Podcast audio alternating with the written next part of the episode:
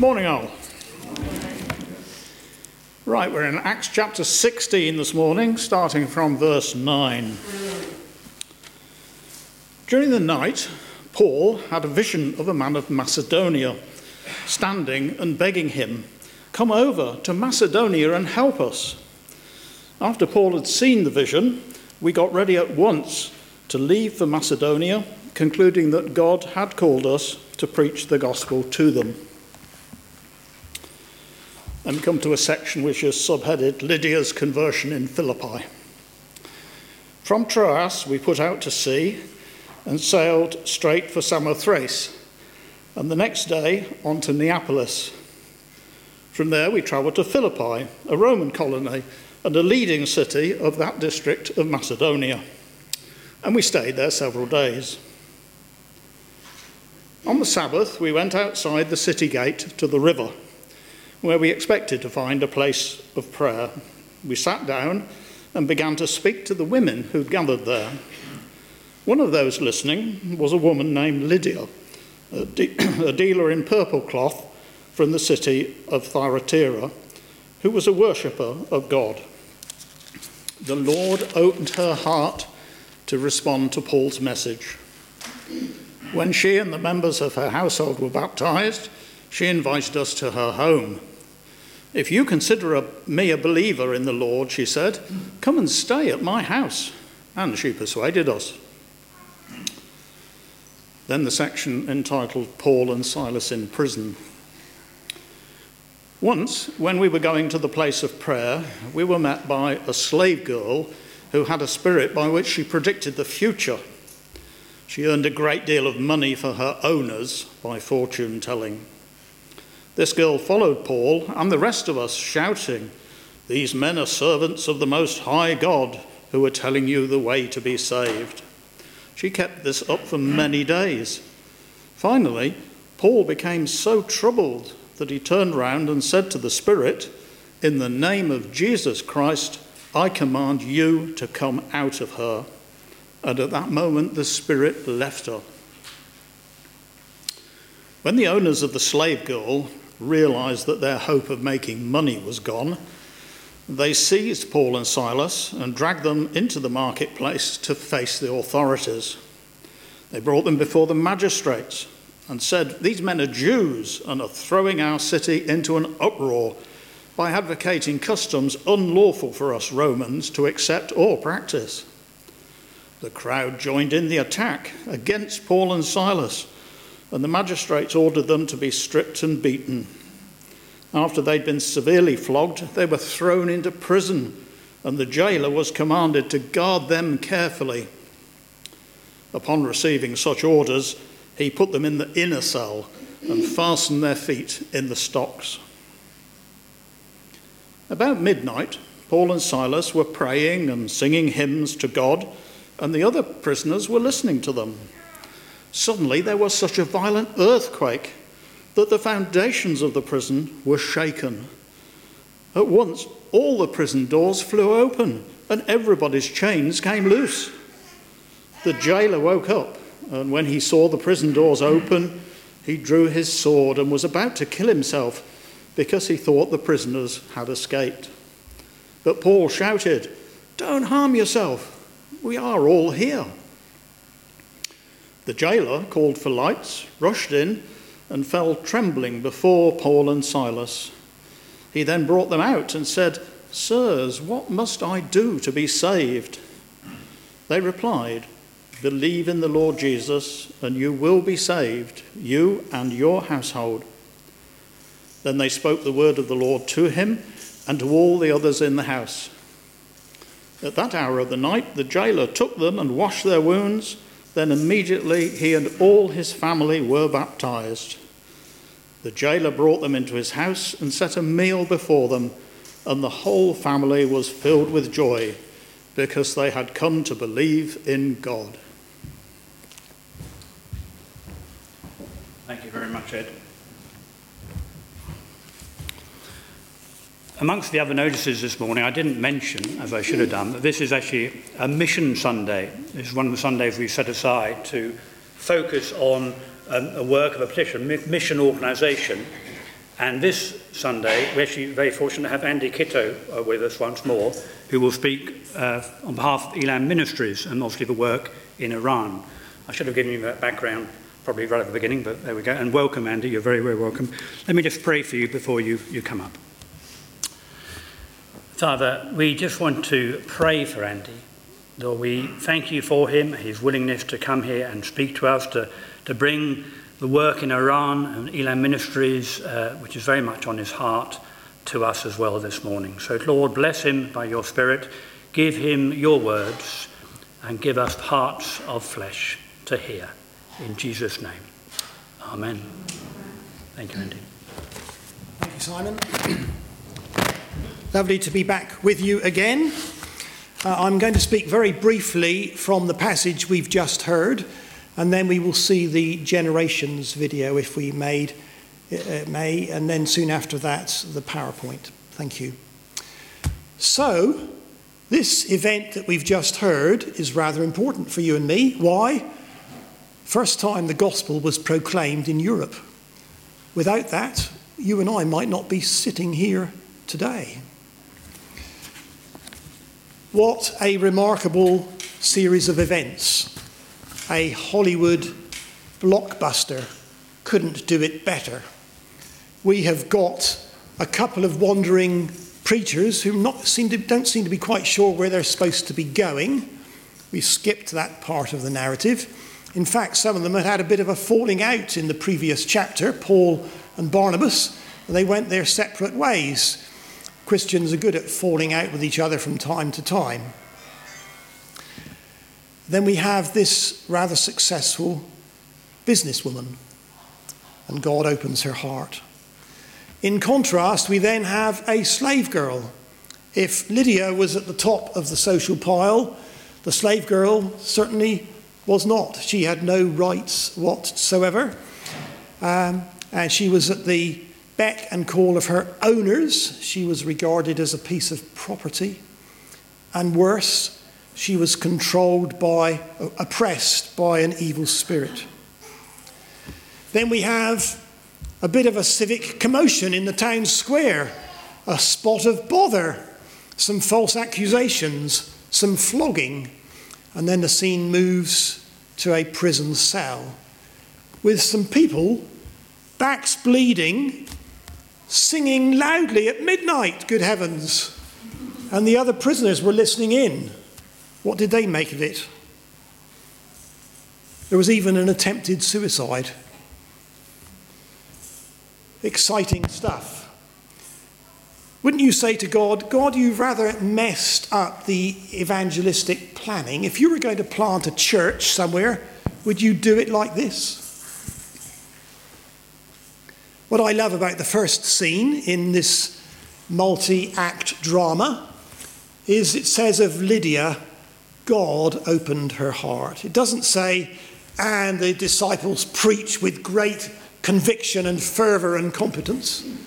It was God who was doing the business. Do you know, whatever evangelistic program we get involved with, at the end of the day, it's God who builds his church. We play our part and we need to.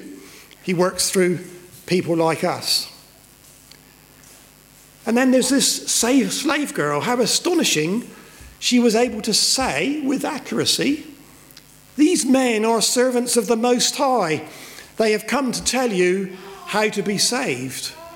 For once, the spirit within her was telling the truth. An unlikely witness, you might say. God is often at work in the, in the most unlikely and surprising of places and will even use people that you and I might overlook. The narrative doesn't tell us that the slave girl became a Christian, but she would have known from the voice of authority from Paul that something had, wonderful had happened to her and that that oppressive spirit had been lifted off her her face would have changed. It's generally considered that she became part of this newly formed church in Philippi. The next scene is a bit unpleasant. There are some false accusations. Notice the owners of the slave girl didn't complain that she'd been delivered of an evil spirit. They, they fabricated something about these troublemakers stirring up trouble against the Romans. This was one of the leading Roman colonies in the whole of the Mediterranean. And all the laws of Rome applied here in Philippi. So there were some false charges, there was some twistedness going on, and somehow the mob were stirred up to cause trouble. So the city authorities, as is often the case where, wherever these disciples seem to go, they clamped down hard. They didn't want any trouble in their city. They even told the uh, jailer to put them into the inner cell and keep, they were top security people. Scene four. Two men, backs bleeding, legs locked in the stocks, singing songs of praise to God. If, I, if I'd been there, I would have been saying, God, you've really messed up this time. See what's happened to us. Not them. There was a most wonderful assurance that God was in control. There is an unseen supernatural hand woven, weaving a thread through this narrative. By the way, something of that we are seeing in Ukraine as well, despite the atrocities that are taking place. God is supernaturally at work too there, and we will be thinking of them, our brothers and sisters in Ukraine, of which there are many, when we come to communion in a few minutes. God steps in with an earthquake. I like it. More powerful than anything that Putin can come up with. Um, the jailer was probably a man of some standing, probably a retired army man. He certainly seemed to have a sword handy on which to fall. With difficulty, Paul persuades him not to commit suicide. Everybody is there, no, no prisoners have escaped. He's real shook up, this guy. What must I do to be saved? And the tables are turned. So the church in Philippi has a successful businesswoman. By the way, she comes from Thyatira. Now, in the preceding verses, which we didn't read, Paul and Silas tried to go and uh, preach in Asia, Asia Minor. That's the western end of Turkey. The Holy Spirit hindered them, and said no. They then said, okay, we'll go to Bithynia. That's the bit of Turkey along the southern Black Sea shore. Why didn't the Holy Spirit want them to go there? Well, bang in the middle of Bithynia is a place called Thyatira, where Lydia comes from. Guess how the gospel gets to Bithynia. God seems to have his strategy worked out after all. Let's notice two or three little things before I bring you some facts and figures from the country of Iran. Notice the vulnerability of God's agents. They were uncertain of their direction. There'd been a falling out between Paul and Barnabas in the previous chapter. And there they are, they end up in the stocks in the prison.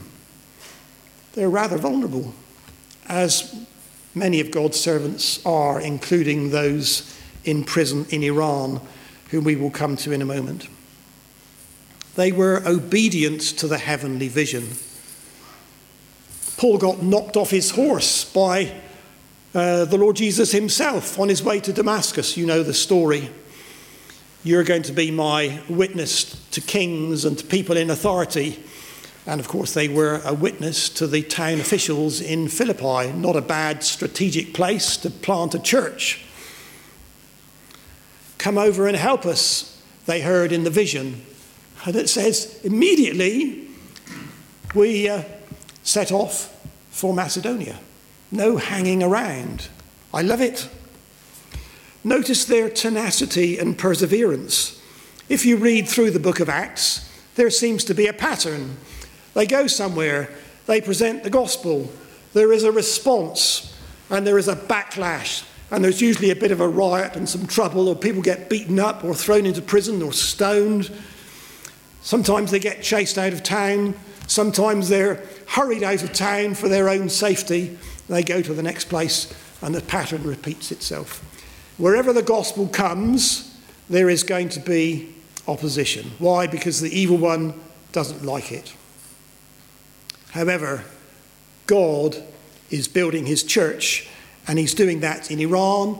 I suspect there will be a multiplication of faith amongst people from Ukraine these months.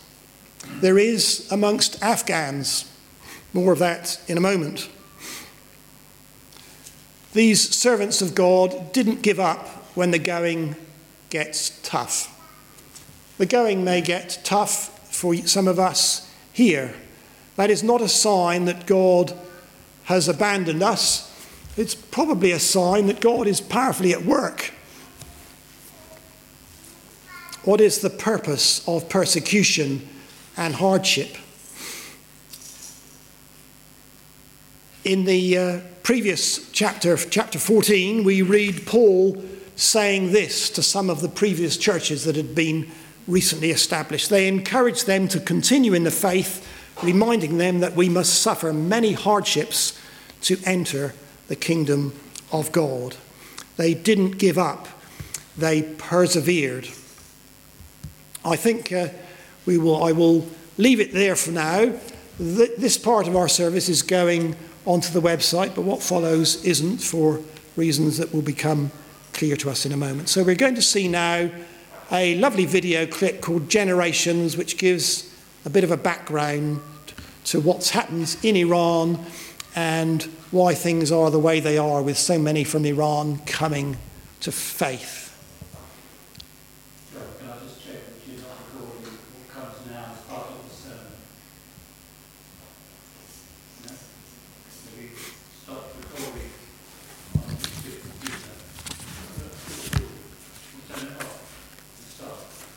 Thank you.